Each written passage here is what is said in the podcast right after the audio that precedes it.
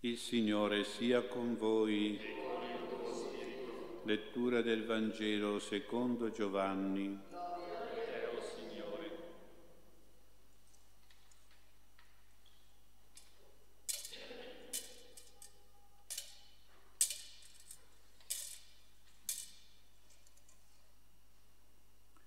In quel tempo il Signore Gesù disse ai farisei, io sono il buon pastore, il buon pastore dà la propria vita per le pecore.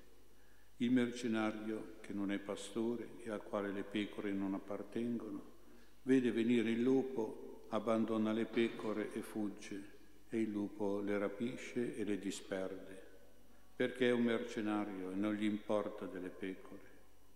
Io sono il buon pastore, conosco le mie pecore e le mie pecore conoscono me, così come il Padre conosce me e io conosco il Padre e do la mia vita per le pecore e ho altre pecore che non provengono da questo recinto, anche quelle io devo guidare.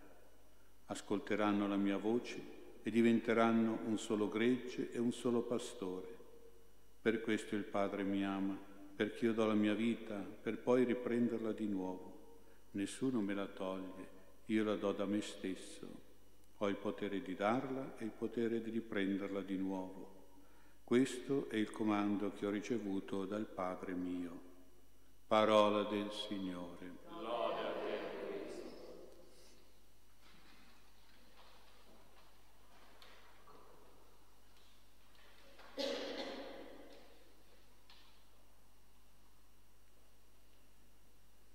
Sia lodato Gesù Cristo. Celebriamo oggi la domenica di Gesù risorto e vivente che si presenta ai suoi discepoli, quindi anche a noi, nella figura, nel ruolo del pastore, in linea con Dio, pastore di Israele, tanto decantato dai profeti, dai salmi, che sono molto ricchi di questa bella immagine, Dio pastore del suo popolo. Dopo l'esperienza della passione e della morte di Gesù, i discepoli e gli apostoli erano come delle povere pecore disperse e disorientate da un temporale, da una tempesta, oppure fuggite e impaurite da un lupo. Ecco allora che Gesù risorto torna, torna a recuperarle, a riconvocarle, a radunarle, torna per dare a loro tranquillità, serenità, forza e protezione. È questo che il Signore fa anche per noi.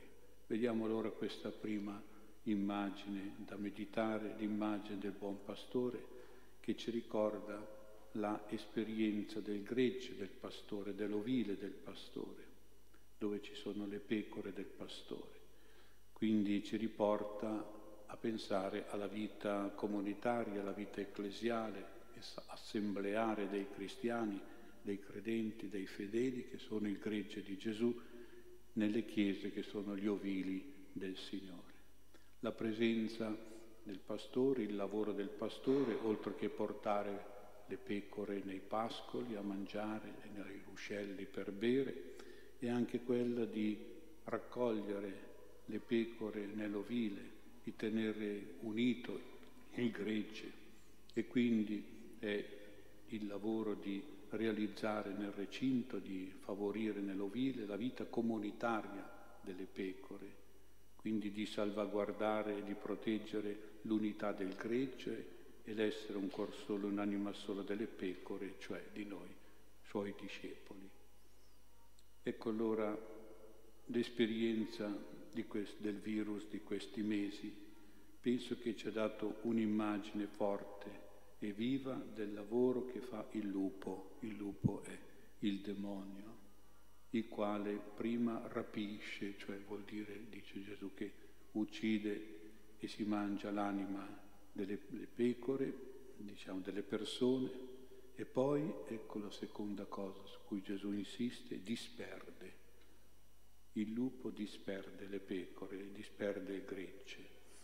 E quindi il lavoro del lupo, del demonio, è quello di disperdere le persone, di allontanare i cristiani, di sparpagliarli, di separarli, di impedire il loro raccogliersi, il loro riunirsi nella Chiesa, alla Santa Messa, alla celebrazione.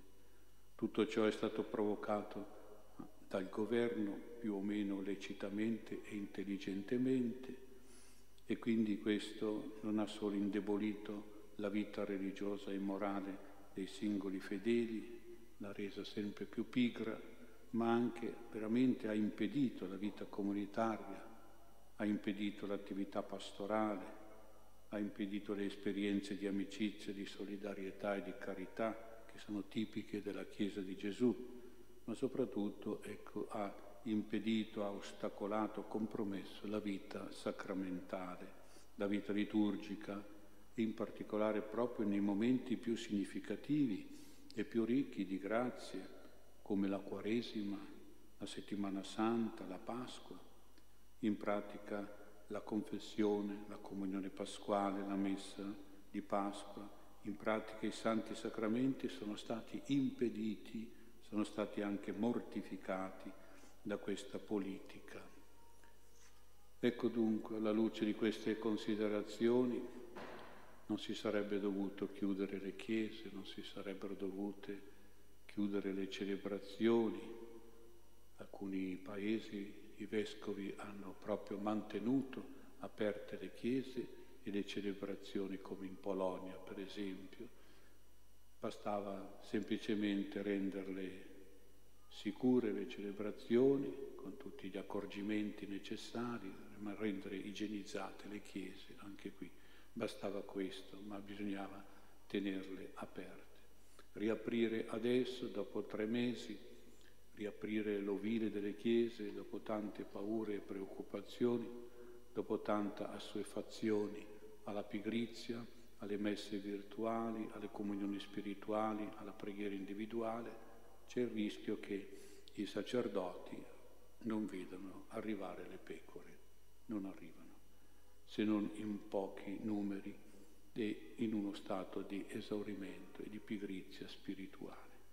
La partecipazione la pratica nella sua percentuale era già poca, era già minima prima di questo coronavirus e forse adesso diventerà ancora meno perché c'è il Covid-19, poi magari arriva il Covid-20, eccetera, insomma, possiamo pensare che il futuro non è tanto bello. Ecco perché è importante e urgente che i sacerdoti che sono gli attuali pastori delle gregge della Chiesa, facciano veramente un appello ai fedeli perché tornino in Chiesa, perché tornino a messa, tornino ai sacramenti, non solo per le celebrazioni liturgiche, non solo per la parola di Dio, come si dice oggi, venire in Chiesa per la Chiesa, no, non solo per questo, ma soprattutto e prima di tutto perché si deve incontrare Gesù, ecco, per avere un rapporto personale comunitario col Signore è Gesù, noi veniamo in chiesa per Gesù prima che per la chiesa. E poi anche veniamo in chiesa per pregare e per celebrare la messa e i sacramenti. La vita spirituale e morale dei cristiani è legata principalmente al Signore Gesù, alla preghiera e ai sacramenti, quelli che sono i riti liturgici o le scuole della parola, o le omelie o le assemblee di amici molto spesso si limitano a coinvolgere la mente delle persone con pochi frutti, invece la preghiera, i sacramenti raggiungono e toccano il cuore per portare poi stabilmente sia alla conversione che alla santità, perché preghiera e sacramenti rendono presente e operativo il Signore risorto, Gesù risorto. Questa crisi del coronavirus non è solo una crisi sanitaria, una crisi economica, una crisi sociale, è diventata e purtroppo diventerà anche una crisi religiosa, morale, ecclesiale, sacramentale, spirituale. Ce ne accorgeremo purtroppo e sarà dura poi riprendere. Per non essere coinvolti in questa crisi religiosa bisogna che davvero i fedeli tornino all'ovile della Chiesa, che i cristiani praticanti tornino alla messa, ai sacramenti, perché Gesù, buon pastore, non si ritrovi ad affidare ai sacerdoti l'unica pecora rimasta nell'ovile, nella Chiesa e dover correre a recuperare, a salvare le 99 che invece sono rimaste fuori dall'ovile della Chiesa, si sono disperse. È un cambio di numeri della parabola di Gesù che deve veramente preoccupare chi nella Chiesa ha il compito e la missione di rappresentare Gesù buon pastore, di radunare i fedeli a messa alla domenica, di celebrare e di ricevere l'Eucarestia. Questa immagine dell'unica pecorella che dice Gesù smarrita sui monti del mondo o che diciamo noi è rimasta un po' nell'ovile della Chiesa quando si riaprirà, ci dice anche una seconda cosa che riguarda Gesù buon pastore, cioè che Egli ci ama come singoli persone, come unica persona, ci investe cioè di un rapporto veramente personale, di un amore personale che si esprime nel chiamare per nome. Lo dice in un altro passo del Vangelo che il buon pastore chiama per nome le sue pecorelle, quindi a una a una. L'amore di Gesù per noi non è globalista, è un amore individuale, personale, non è una realtà di gregge soltanto, ma è una realtà di nome proprio, di pecora singola proprio. Quindi siamo chiamati con un appello, una convocazione che è una chiamata di amore personale. Ecco, questo nome personale qualche volta può diventare una chiamata speciale, una vocazione particolare, dal latino vocare che vuol dire proprio chiamare per nome. Ecco perché oggi è anche la giornata mondiale di preghiera per le vocazioni. Il Signore buon pastore, Gesù buon pastore, ha chiamato, chiamato me per nome e con amore a diventare come Lui, sacerdote, pastore, padre delle anime, e io, come da Lui affascinato innamorato, ho detto il mio sì questa chiamata ad avere un cuore pastorale una missione pastorale. Questo vale per me, vale per tutti i sacerdoti, vale per le vocazioni per le quali dobbiamo, dice Gesù, pregare, pregare molto e favorire più che possiamo. Ma al di là di questi casi particolari di vocazione sacerdotale, ogni cristiano, ogni fedele, quindi ognuno di noi, si deve sentire amato proprio come singola persona, come nell'immagine del buon pastore che si tiene l'unica pecorella sulle sue spalle. Ecco, noi sì, siamo il suo gregge, ma siamo anche la sua, la sua singola pecora sulle sue spalle, portata con amore da Gesù buon pastore e di conseguenza dobbiamo essere sempre docili e ubbidienti alla voce, alla parola del pastore, di Gesù, dobbiamo essere sempre miti e pazienti nello stare con gli altri, con le altre pecore, con tutti. Un secondo pensiero.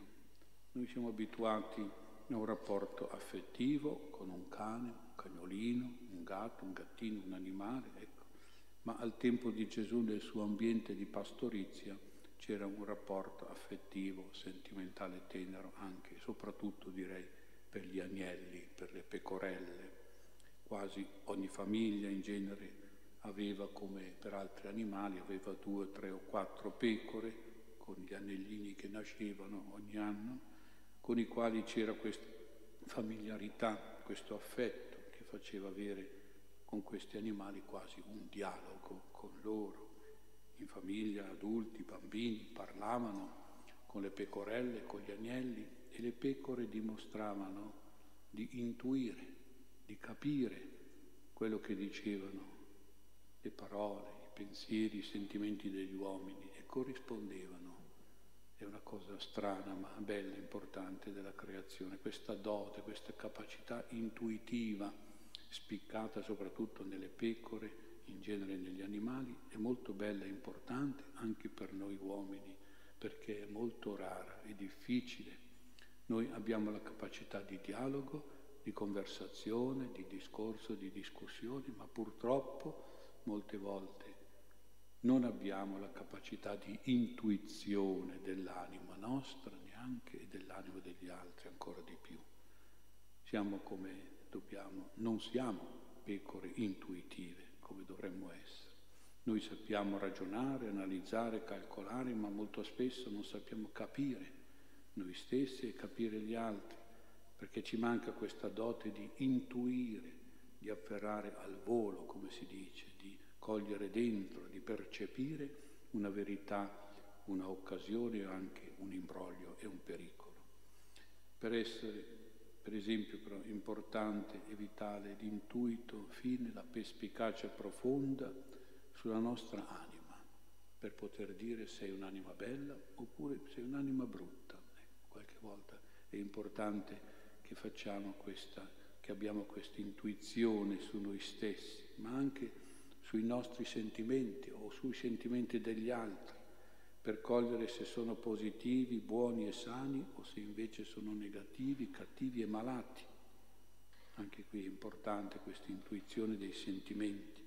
Quando c'è questa intuitività per noi e per gli altri, allora ecco che noi riusciamo a regolare ad adeguare dei rapporti belli e felici con gli altri, delle relazioni buone e costruttive con il nostro prossimo, con i nostri cari in particolare. Se invece ci manca questa intuitività, siamo cioè chiusi, ottusi, duri, lenti, allora facilmente allacciamo dei rapporti che poi diventano rapporti difficili e infelici, delle relazioni cattive e distruttive.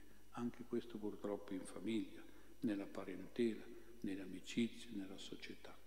Questo sesto senso, questo fiuto intuitivo ci fa cogliere anzitutto le nostre criticità, i nostri errori, i nostri peccati, così da poterli correggere, chiederne scusa, cambiare, ma anche ci fa cogliere le nostre virtù, le nostre qualità, i nostri pregi, le nostre capacità per poterle valorizzare e donare e impiegarle bene e poi ci fa cogliere anche le altrui criticità, gli altrui errori, gli altrui peccati, così da poterli anche un po' sopportare, pazientare, perdonare, come anche le altrui virtù, per valorizzarle, per impiegarle, per apprezzarle. Ecco allora preghiamo Gesù, buon pastore, di essere buone pecore. Se Lui è buono, noi dobbiamo essere buone pecore Buone pecore che innanzitutto sanno intuire, capire quanto Gesù ci ama, ci protegge dal lupo, dal maligno, quanto Gesù ci cura, ci conosce, quanto bene noi abbiamo, fidarsi, affidarci pienamente della sua voce che ci guida, della sua parola evangelica, a seguire correttamente i suoi passi, cioè i suoi esempi di vita buona, pia e santa, a lasciarci guidare a Dio, al Padre, per diventare un solo gregge e un solo pastore. Ma preghiamo anche perché Gesù, buon pastore, ci aiuti a diventare buone pecore che sanno anche stare bene con gli altri, che stanno in pace con tutti, in ogni ovile della nostra vita, soprattutto nell'ovile della nostra famiglia, della nostra casa, della nostra parentela, anche nell'ovile del nostro ambiente lavorativo o sociale, anche condominiale o cittadino, ma soprattutto anche nel nostro ambiente religioso, ecclesiale e parrocchiale. In conclusione, attorno a noi, attorno alle nostre comunità cristiane, ci sono, girano tante pecore. E alcune sono un po' cosiddette pecore matte, nel senso che psicologicamente magari hanno dei gravi difetti o dei gravi nevrosi o psicosi, bisogna anche vedere, capire queste pecore. Ci sono pecore confuse e sbandate dal punto di vista religioso e spirituale, ci sono pecore smarrite, perdute dal punto di vista morale, dietro ai vizi, ai peccati, al male, ci sono pecore sole, pecore tristi, sono pecore indifese e incapaci, ci sono pecore malate e handicappate, pecore povere e bisognose, pecore abbandonate e in crisi. Ecco, ci sono queste persone attorno a noi, attorno alle nostre comunità cristiane. Per tutte queste persone in difficoltà, come si dice oggi, in criticità, cosa dobbiamo fare? Beh, un pochino dobbiamo essere e farci anche noi, diventare anche noi un po' come Gesù un po' buon pastore, come i sacerdoti della Chiesa, che sono, che sono i pastori della Chiesa, magari anche semplicemente fare il cane, il cane pastore, che anche quello fa una bella parte importante, che aiuta proprio il pastore, aiuta Gesù, aiuta i sacerdoti, magari a tenere unite le persone, a riportarle nell'ovile giusto. Ecco un po' questo compito di questo can pastore, tanto fedele tanto bravo, possiamo anche noi dare il nostro aiuto, il nostro contributo.